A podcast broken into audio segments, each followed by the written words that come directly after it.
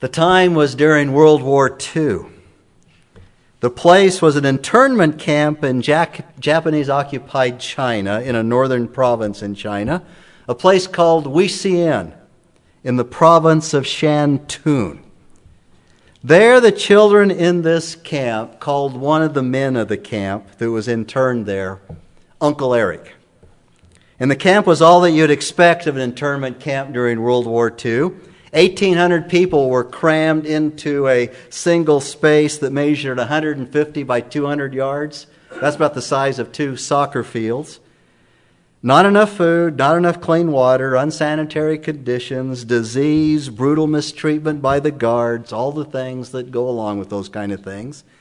And the prisoners of the camp were foreign nationals who had been living in China when Japan invaded.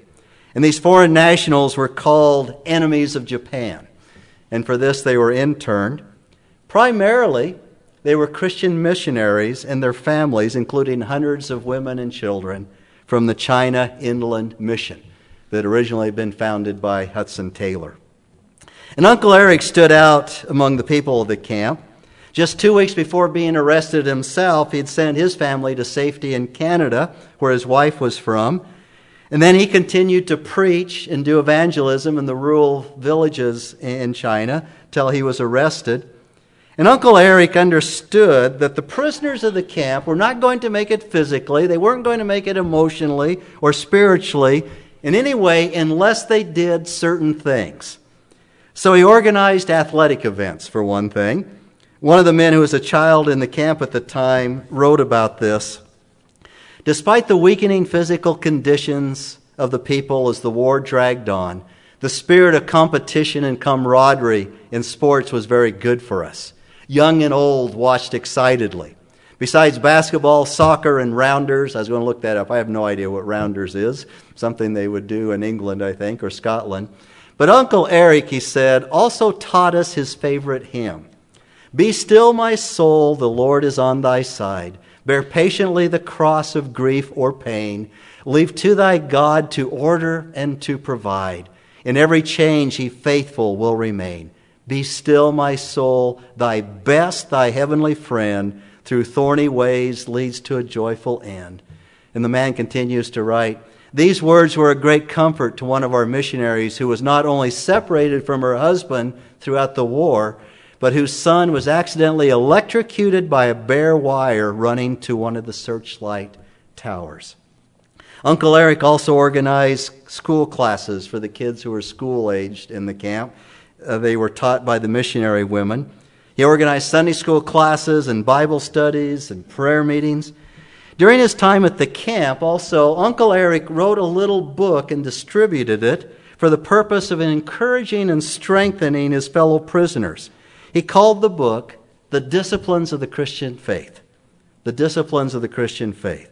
And basically, the book was what we would call a one year devotional, where every day you could, you could read God's Word and you could study, and he'd give some background. One of the neat things about the book was he, he apologized over and over because he would quote hymns by memory, he would quote large portions of books by memory, but he couldn't remember where he got it because he didn't have it there at the time. So he would apologize and say, some so and so said this, but I don't know where, or here's my favorite hymn, or, or whatever. But it, it, it, was a time and a, a guide to get the people into God's Word, into prayer, into studying the Word of God, into meditation, so that they could be strengthened and encouraged in their faith during that horrible, horrible time.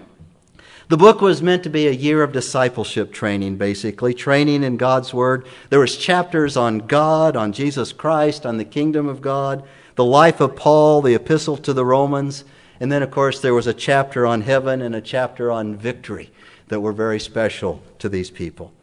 Eric was actively involved in helping these suffering Christians discipline themselves for the purpose of godliness. Whatever the world, whatever the flesh, whatever the devil threw against them, they were disciplined for godliness, which the Apostle Paul said brought promise for their present life and also for the life to come. Uncle Eric died of a brain tumor just months before they were released and the war ended. All of Scotland mourned. during his funeral in Edinburgh, every business in the entire country of Scotland closed down. Thousands upon thousands lined the streets to mourn their national hero. You see, Uncle Eric was also Eric Liddell, the Olympic hero who had refused to run in the 100 meter race because the heat was held on a Sunday. And he went on to break the world record in the 400 meters in the 1924 Olympics. His life was immortalized in that favorite movie, Chariots of Fire. And there's that tremendous scene in the movie where Eric is training for the Olympics that are coming up, but he's also struggling when to go to China or if to go to China. He kind of knew that that was God's purpose for him, but people around him were kind of confused about what was going on with that. And there's a scene in the movie where Eric's sister characterizes those who think Eric should forget running and get on with missions. Now, in real life, his sister was behind his running all the way, but at least she becomes the fall guy in the movie for this idea that shows the struggle. You know, should he be training that hard for the Olympics? Should he be doing these things? Or should he just get ready to go to China and go to China? And in the movie, after a particular evangelistic meeting, Eric asked his sister to go for a walk with him. And as they walked in the lush green Scottish hills, they stopped, and Eric said to his sister, I know that God made me for a purpose, and that purpose is in China. But He also made me fast, and when I run, I feel His pleasure. And if you've ever seen any of the saw the movie or you've seen any of the old newsreels, you can download those on the internet of Eric running. He had a style and a running gait that just shouldn't have worked. Because the more he felt God's pleasure, the more his head went back, the more his mouth would go open, looking towards heaven, the more air would come into his mouth, and sometimes his arms would almost flail out wide. But when he ran, he felt God's pleasure. You see, feeling God's pleasure was the motivation for Eric Liddell's disciplined life, the disciplined life that prepared him for the Olympics, as well as the disciplined life that prepared him to encourage and strengthen and disciple others, even in the worst conditions possible, in an intern camp in China. Paul wrote his letters to 1st and 2nd Timothy to his son in the faith a man, a young pastor by the name of Timothy. And before Paul exhorts Timothy to discipline or train himself for the purpose of godliness, Paul gets to the why. Why discipline yourself? Why self discipline yourself? In the case of the Christian families the internment camp of Weihsien, it was so that they would be strengthened, so that they would be encouraged and remain faithful to God even unto death, if that should take place. In other words, there's always going to be something that would try to take them out. Something that would try to take them out of faithfulness. Something that would take them out of effectiveness. Something that would take them out of their fruitfulness of the Christian life. Something that would discourage them and make them want to give up and quit. In Timothy's case, as he pastored the church at Ephesus, he faced false teachers within the church, savage wolves in sheep's clothing. They taught myths they turned to fruitless discussions, wanting to be teachers of the law, but they strayed from God's truth. I can just see Timothy. Every time he would sit down in a circle and try to teach a Bible study, there's these guys getting their stuff in and, let's talk about this and that. This is really truth. You know, you can imagine how discouraging that would be. In Ephesus, there were those who would not endure sound doctrine, but they would accumulate to themselves teachers who tickled men's ears. You know, so he thinking he's holding this great Bible study, he's preaching on a Sunday morning, and everybody else is going down the street because, hey, we got to hear this guy, you know. And then people come back and say, You should have heard what so and so said. Man, that was really good, as they tickled ears. And then there were people who were lovers of self, lovers of money, arrogant, disobedient to parents, lovers of pleasure rather than lovers of God, who held to a form of godliness but denied its power. And when you read both letters to Timothy, you see that Timothy wanted to give it up, wanted to throw in the towel. And who could blame him? So Paul said things like Timothy, you need to rekindle the gift that is within you. Get the fire back. So please turn once again to Paul's first letter to Timothy. 1 1 Timothy chapter 4, verse 1. The fourth chapter of 1 Timothy at verse 1. We're going to back up a little bit from where we read before. As Paul encourages Timothy, he first of all reminds Timothy of the times and the dangers of the times in which he lived. First, verse 1 of 1 Timothy chapter 4, but the Spirit, that is the Spirit of God, explicitly says that in later times some will fall away, literally apostatize from the faith, paying attention to deceitful spirits and doctrines of demons. Now, the first thing we have to understand here is what Paul meant by later or latter times. What are the later or latter times? The later times to which Paul refers to here began, as we see it biblically, with the ascension of Jesus Christ to the right hand of the Father.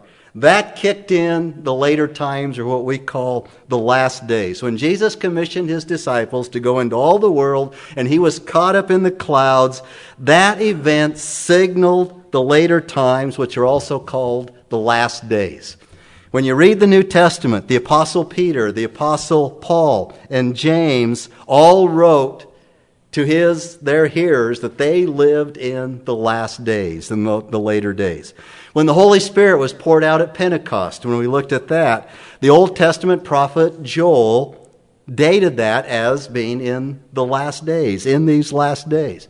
I like to joke about this a little bit because the Bible says a thousand years is like a day unto the Lord. So if a day unto the Lord is like a thousand years, according to God's timetable, we're just finishing up the second day of the last days. At least it's plural. That makes it, makes it last days. But the point, of course, is that everything that characterized Timothy's day Everything that characterizes the last days, the later or latter days, all the false teachers, all the doctrines of demons, all the deceitful spirits, all the ear ticklers, ticklers, and the falling away from the faith characterize the day in which we live this, today. In fact, we got into that in our Sunday school class this morning as we were talking about what, what the Apostle John, as he wrote the first letter to John, was dealing with in the church. We just you know, we just kept thinking of one false teaching after another, and we, we talked about those things. The difference is today is that because of technology and the internet and TV and all those kind of things, you know, nowhere, because anywhere you turn, that is, you, you find these things. All the hypocrisy, all the apathy, all the falling away that characterize Timothy's day characterize ours. We could walk out the doors of the church and do a man on the street interview, as it were. And if you really ask the right question, you would find what? Lovers of self, lovers of money, arrogance, disobedience to parents. There's going to be lovers of pleasure rather than lovers of God. Lots of people hold to a, false, a form of godliness, might even be churchgoers, but they have denied its power. So, what does Paul want Timothy to do so that he might survive, that he might remain faithful in these later days? It's the same thing that Paul would tell each and every one of us to do so that we might be faithful in these last days. So Paul tells Timothy to do two things. First of all, he says, point these things out.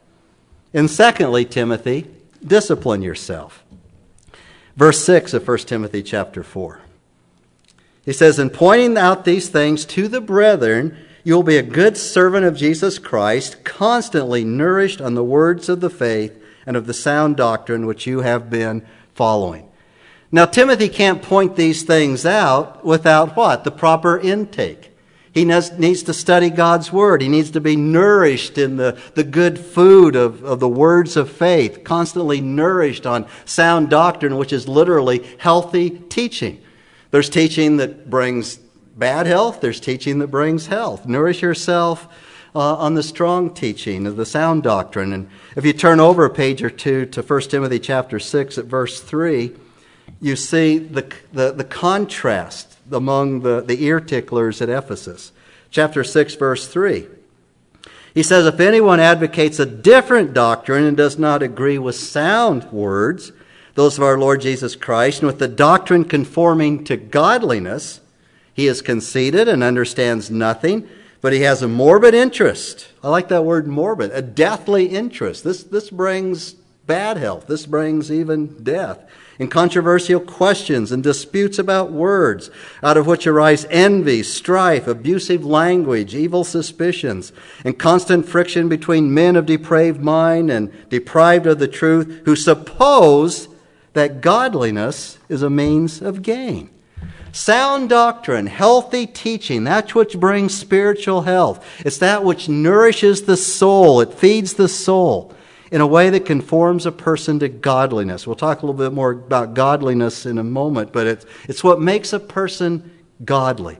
While unhealthy doctrine or teaching is characterized by this morbid interest in things that are controversial and, and there's disputes about words and what they mean and, and those kind of things. And all you get is envy and strife, abusive language, evil suspicions, constant friction between men of depraved mind and deprived of the truth who suppose that godliness is a means of, of gain. Timothy, however, was to be nourished constantly on the words of faith, of sound or healthy doctrine. Study God's word, Timothy. Meditate on God's word. Apply it to your life. It's nourishment to your soul. I like a couple of the Old Testament prophets in this regard as they metaphorically talked about the intake of God's word in their lives. The prophet Jeremiah said to the Lord, your words were found, and I ate them. And your words became for me a joy and the delight of my heart.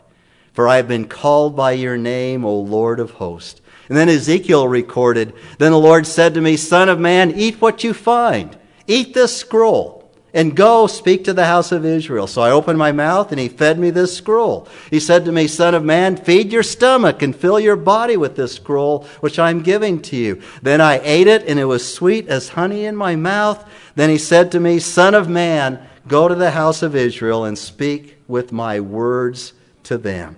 Here's the basic thing that Paul was telling Timothy and the word was saying to both Jeremiah and Ezekiel. If you don't take it in, you have nothing to give out. You have to take it in. The word meditate means kind of like chewing on it, letting it do its nourishing thing as you enjoy its flavor and those kind of things. That if you're going to be an effective servant of God in this generation or effective servant of God in any generation, we must be nourished on the Word of God. Timothy, in order to point these things out and stand against all these false teachers, you must be nourished in God's Word. Jeremiah, in order to fulfill your calling, you must take the word of God and eat it, appropriate it, and joy and delight will confirm your calling. Ezekiel, take this scroll and eat it. It's going to taste as sweet as honey. And then go to the house of Israel and speak God's word to them. A diet of spiritual junk food isn't just, just isn't going to cut it. It's not going to help people get through hard times. It won't help people grow in Christ. There's a lot of stuff being taught today that leaves people spiritually lethargic, spiritually sick. It leaves them complacent. It leaves them indifferent. It leaves them self centered and unprepared for whatever the Lord may allow them to face in life. So, in telling Timothy to discipline himself for the purpose of godliness, Paul makes reference to what he calls worldly fables or myths. Back to 1 Timothy chapter 4 at verse 7. He says, But have nothing to do with worldly fables fit only for old women. Have you ever had one of those things that Paul or somebody in the Bible says, I wish you wouldn't have put it that way? I've got to explain that on a Sunday morning. but on the other hand, discipline yourself for the purpose of godliness. Now, Paul was using a sarcastic epitaph that was very common in that day. Sadly, most women, all women that day, were uneducated. Most men considered them with disdain. It's Middle Eastern culture in that day wasn't very much different than Middle Eastern culture uh, of this day. But the phrase old women's myths, as Paul used it, became a term of derision for what somebody else was talking about or what, what they believed.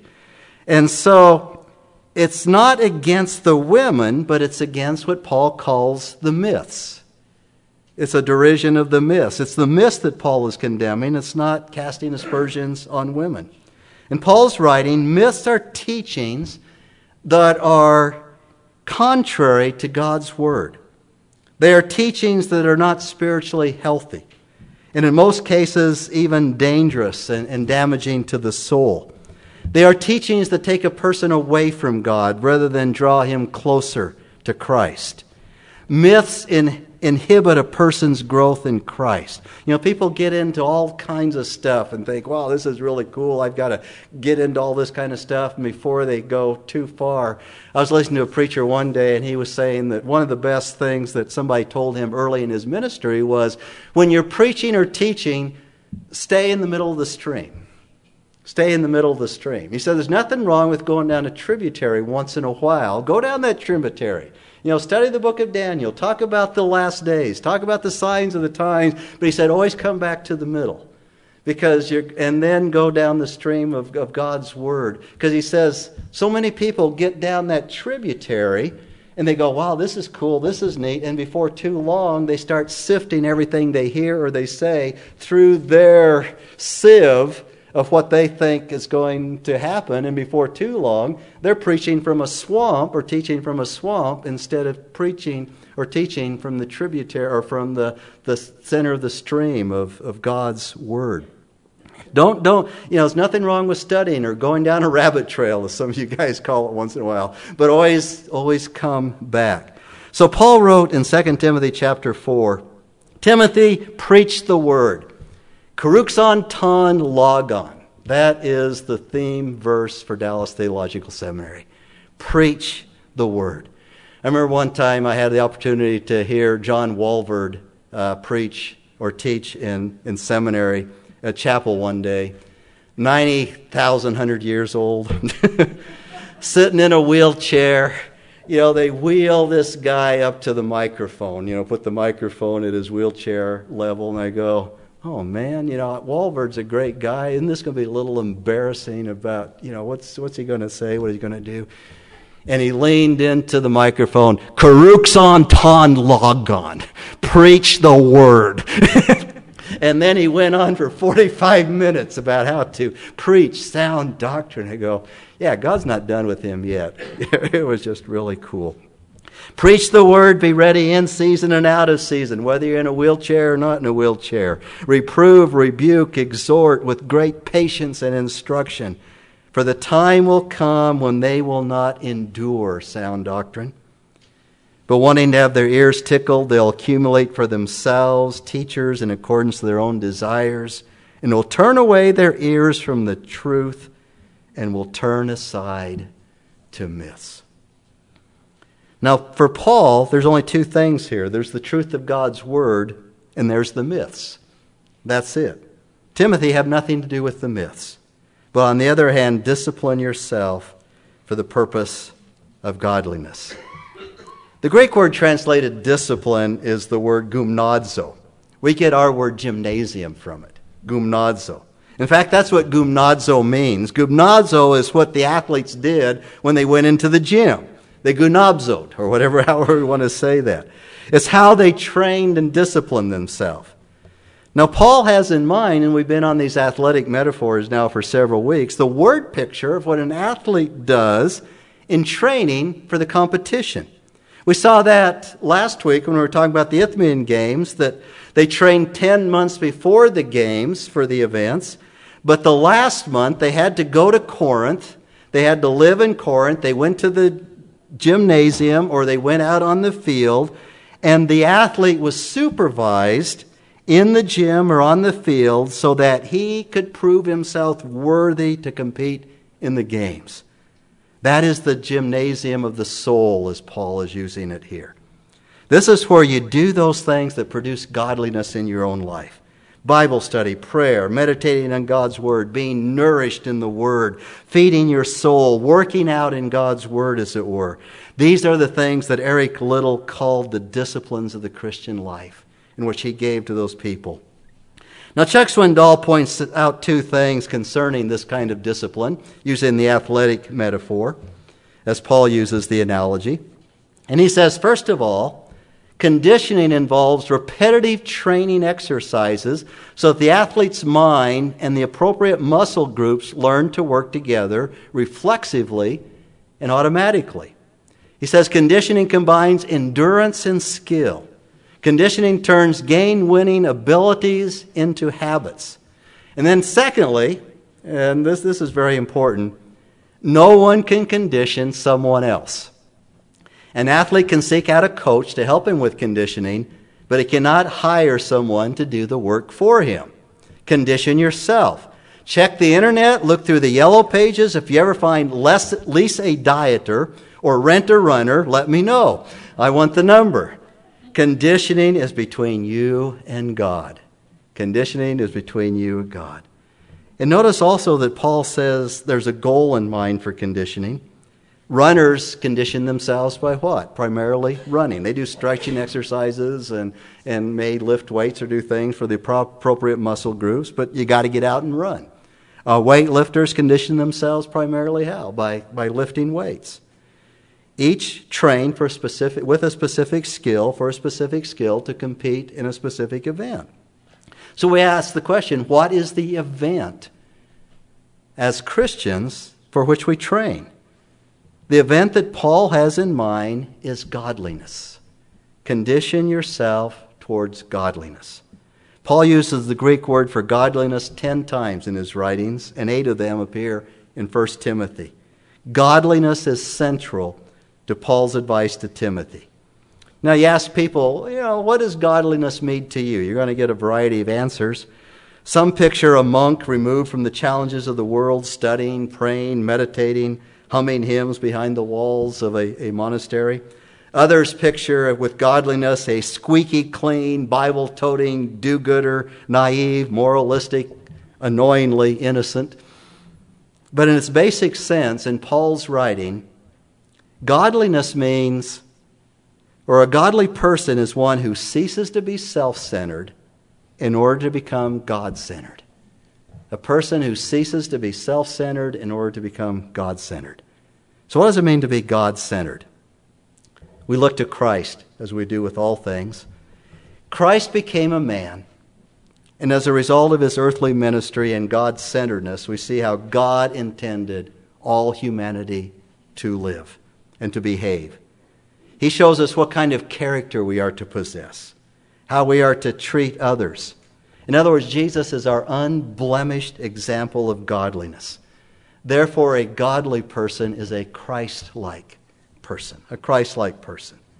Therefore, our goal as Christians, as we train ourselves for godliness, is to become more and more like Christ. In its essence, that is godliness, to become like Christ.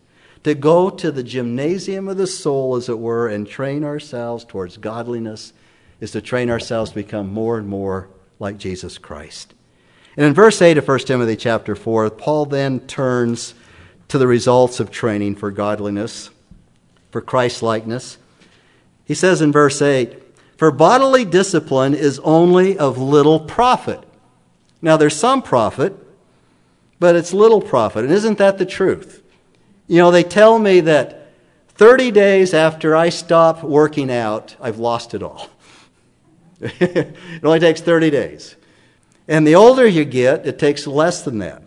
You know, if you're like me, you find out because of age, you'll probably never again ride up your bicycle in one shot up Cemetery Hill to come up to the church without having to stop in the middle.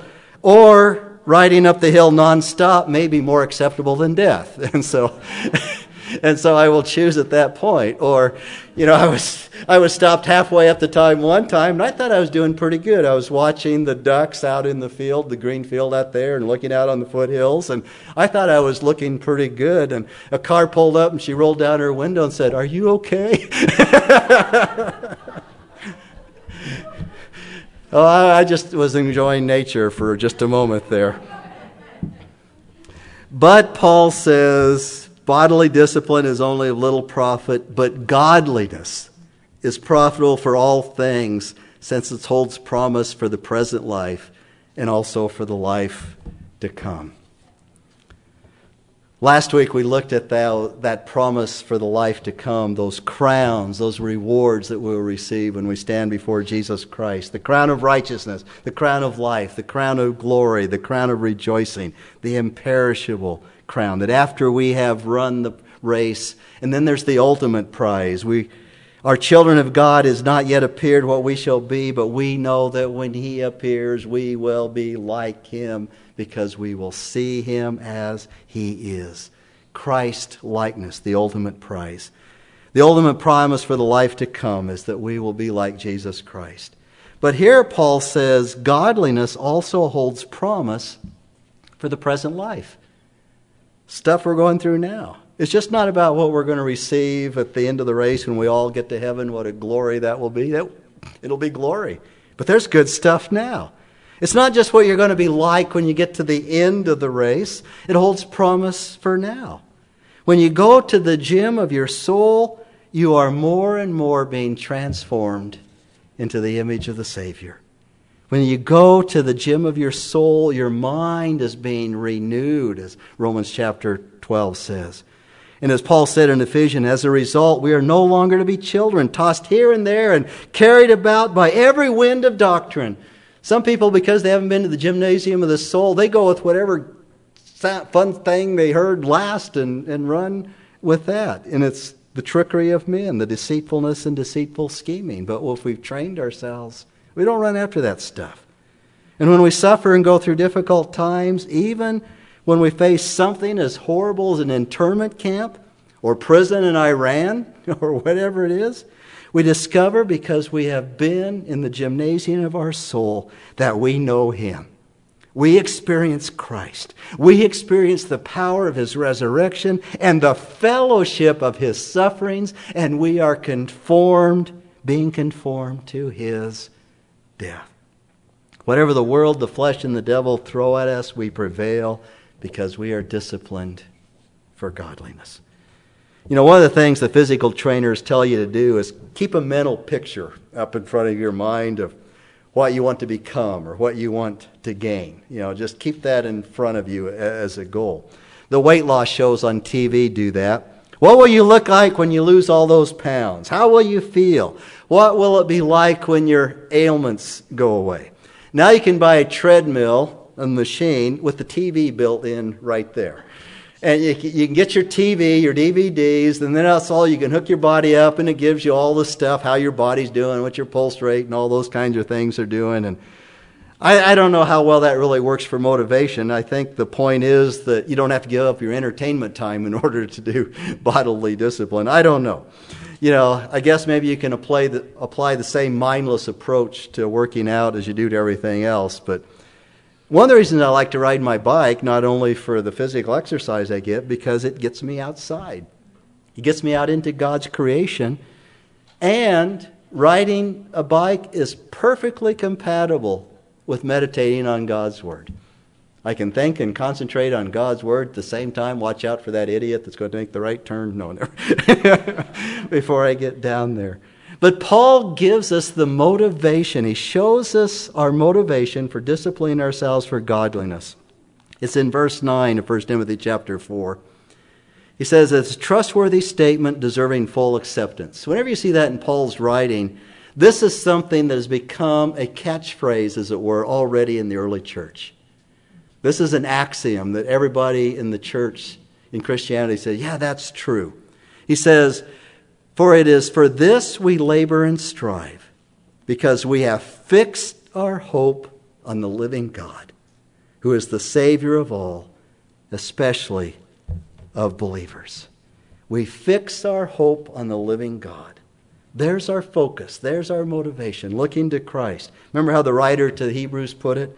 Let us run with endurance the race we have before us, fixing our eyes on Jesus the author and the perfecter of our faith, who for the joy set before him endured the cross, despising the shame, and is set down at the right hand of the throne of God.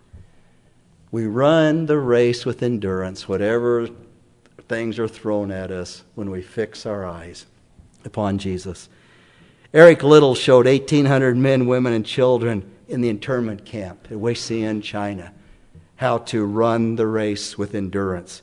And to this day, you can go to websites. This is pretty cool. There are people who are still posting their testimonies on, on the internet. What they learned and how they learned to live the Christian life with faithfulness and endurance while interred at a horrible place called Weihsien. As they daily got into the Word of God in a way that God's Word got into them, and they fixed their eyes on Jesus, the author and the perfecter of their faith. And then get this in spite of all their suffering and pain, they knew something of the joy of Jesus Christ. They knew the fellowship of his sufferings, being conformed to his death. But we have to add one more thought as we close here. Paul wrote here in 1 Timothy chapter 4 verse 10 that God is the savior of all men. All men. But we know that not everybody's saved, don't we? John wrote that Jesus is the propitiation or he is the atoning sacrifice for the whole world. When Jesus died on the cross, he took the sins of the world upon him, all the sins. But only those who have received him in faith will be saved because they have appropriated him. Only those who call upon the name of the Lord will be saved. In other words, you can't look to Jesus or to God for that matter. You can't look to him for your strength. You can't look to Him for your encouragement or for your motivation or for your transformation until you look to Him for salvation. For salvation. To just place Jesus before you as an ideal, well, He taught some good things, He was a prophet, He was a man of God, whatever He is, to lift Him up as well, I'm going to try to live like Jesus without knowing and experiencing Jesus in salvation to try to gain some kind of help from Him in prayer without knowing Him as your Savior is not only an effort in futility, it's a tragic, tragic, eternal thing of consequence. Shall we pray?